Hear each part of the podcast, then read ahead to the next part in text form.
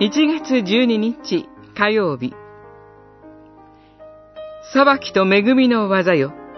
来たりませ。と我ら願う。サムエル記下八章。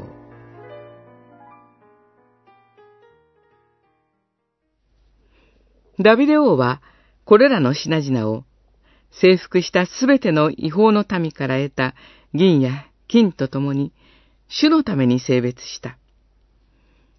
主はダビデに行く先々で勝利を与えられた。ダビデは王として全イスラエルを支配し、その民すべてのために裁きと恵みの技を行った。八章、十一節、十四節、十五節。ダビデの快進撃が続きます。古くからイスラエルの悩みの種であったペリシテを撃破することに始まり、北に、東に、山に、平野に、縦横無尽に兵を動かすダビデ軍は、向かうところ敵なし。気づけば、周辺諸国からの脅威は随分と小さなものになっていました。それは、主がダビデに勝利を与えられたがゆえであると、サムエル記は記します。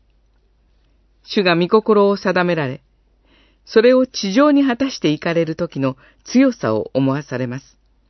誰も止めることができません。そのことに対する恐れを抱きます。その道からは同じようにダビデが用いられることで、イスラエルの国づくりにも表されていきます。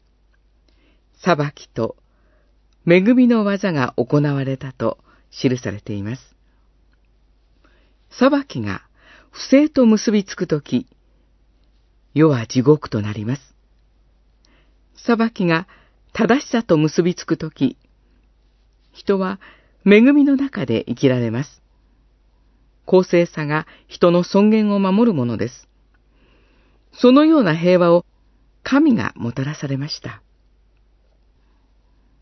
そして、救い主によって再び、いや、永遠なる平和の完成が成し遂げられる、と、神の言葉は射程を伸ばしていきます。エレミア書23章5節6節